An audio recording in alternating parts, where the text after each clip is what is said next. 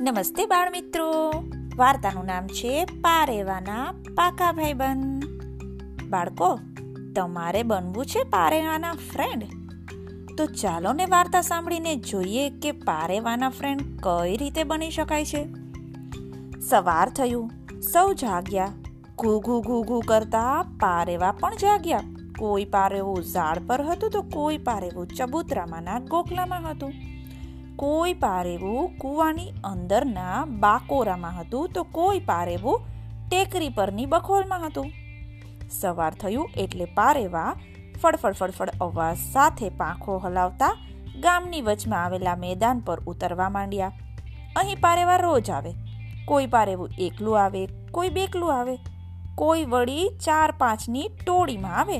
ને ક્યારેક તો પંદર વીસ પારેવાનો ઘેરો એક સાથે મેદાનમાં ઉતરી પડે. ગામના માણસો મેદાન પાસે આવે. ઊભા રહે, પારેવાને દેખે, રાજી થાય. તેઓ પોતાની સાથે લાવ્યા હોય તે ચણ નાખે. પંખી ચાંચેથી જે અનાજ ખાય ને તેને ચણ કહેવાય. ઘઉં, બાજરો, જુવાર, દાળ આવું બધું પારેવા ચણે. મેદાનમાં ચણ નખાતું હોય તે ટાણે પારેવા ડરે નહીં. બધા ચણતા જ રહે.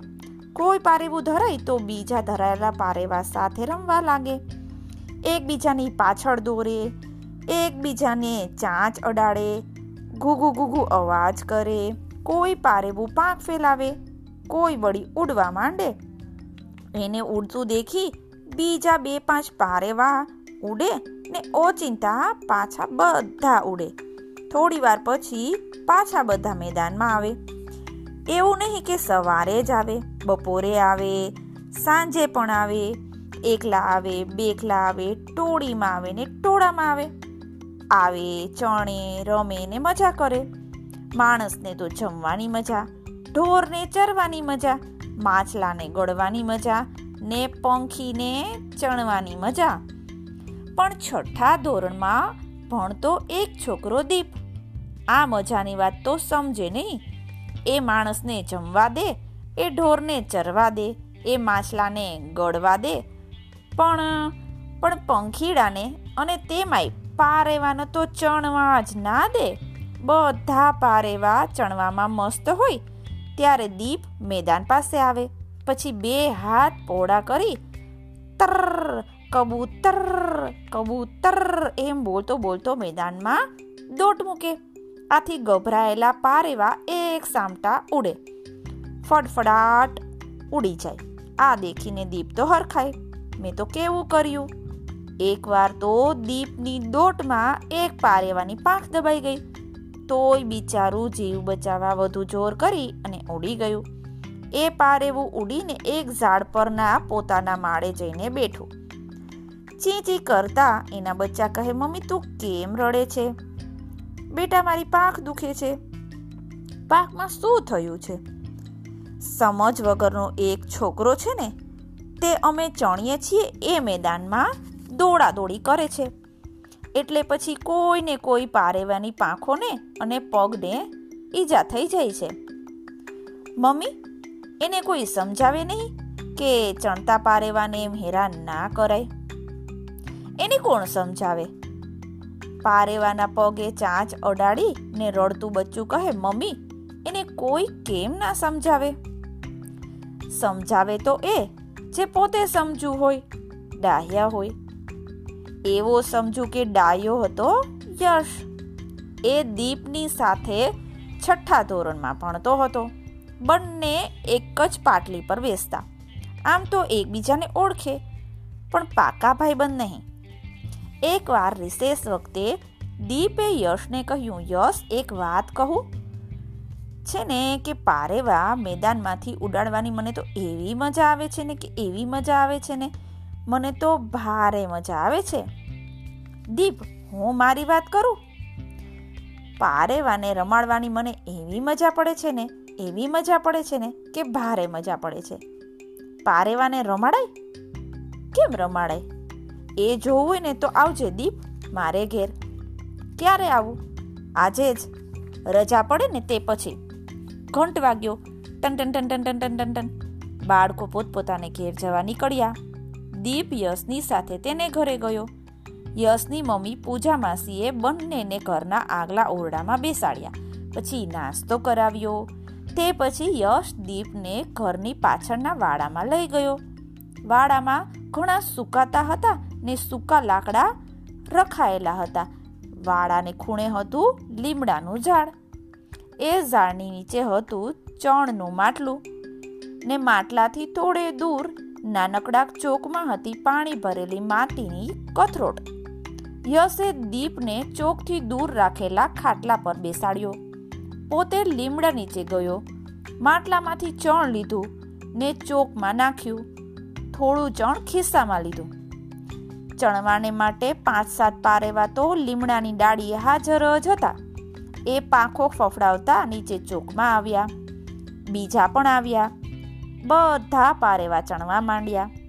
એમને ચણતા જોઈને દીપને ચોકમાં દોટ મૂકવાનું મન થઈ ગયું.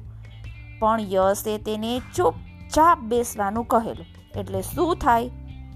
બસ બેસી જ રહ્યો ને ચોકમાં જોતો રહ્યો. એણે જોયું યશ પારેવાની નજીક જાય છે. ખિસ્સામાંથી ચણ કાઢી પોતાના ખોબામાં લે છે. પલાઠી વાળીને બેસે છે. કોઈ પારેવા ડરતા નથી. કોઈ પારેવા ઉડતા નથી. એ તો ચણતા ચણતા યશની વધારે વધારે નજીક જાય છે. યશના ખોબામાંથી ચણવા માંડે છે. એક પારેવું ચણતું ચણતું યશને ખોડે બેસે છે. બીજું યશને ખભે બેસે છે. ત્રીજું યશને માથે બેસે છે. હવે યશ માથું હલાવે તો પણ પારેવા ઉડતા નથી. યશ ખભો હલાવે તો પણ પારેવા ઉડતા નથી. શાંતિથી બેઠા છે. થોડી વાર પછી એક પારેવું પાખો ફફડાવતા લીમડે બેસે છે ને બીજા ઉડીને વાડામાં બહાર જાય છે. પછી યશ દીપની પાસે આવ્યો. દીપ તો હજુ ચોકમાં જોતો હતો. એનો ખભો હલાવીને યશ કહે, દીપ, કેમ કંઈ બોલતો નથી? શું બોલું? બીકણ પારેવા ખોડે બેસે, ખભે ચડે, એ તો બહુ કહેવાય.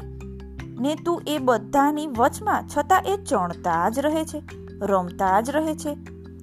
યસ કેમ ના ચણે? ને કેમ ના રમે? પારેવાને પાક્કો ભરોસો થવો જોઈએ. આ છોકરો સમજુ છે ડાહ્યો છે, દયાળુ છે, અમારો દોસ્ત છે, પાક્કો ભાઈબંધ છે. હે યશ પારેવા મારે ખભે બેસે ખરા? જરૂર બેસે ને? પારેવા તો હું મેદાન પાસે જાઉં કે તરત ફડફડાટ કરતા ઉડી જાય છે. યસ એ બધા મારે ખોબેથી ચણે ખરા? જરૂર ચડે પણ એ માટે તારે હવેથી પહેલાં મેદાનમાં દોટ મૂકવાનું બંધ કરવું પડશે. ભલે ભલે, હવે એ બંધ કરી દઈશ.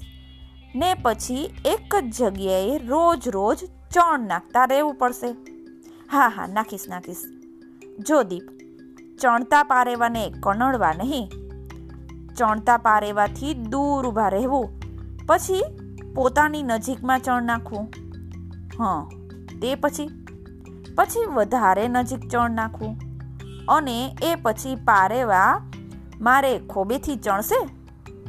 એમને તારી બીક નહીં લાગે ને એટલે પછી તારી નજીક આવશે ને તારે ખોબેથી એ ચણશે મારે ખભે? એમને પાકો ભરોસો બંધાશે ને, તો ખભે બેસશે. પણ એ માટે ધીરજ રાખવાની, ખૂબ બધી ધીરજ. દીપે યશની સાથે હાથ મિલાવ્યો, ભેટી પડ્યો અને બોલ્યો, યશ, આવતીકાલથી મારા ઘરના આંગણે ચણ નાખવાનું ચાલુ કરીશ.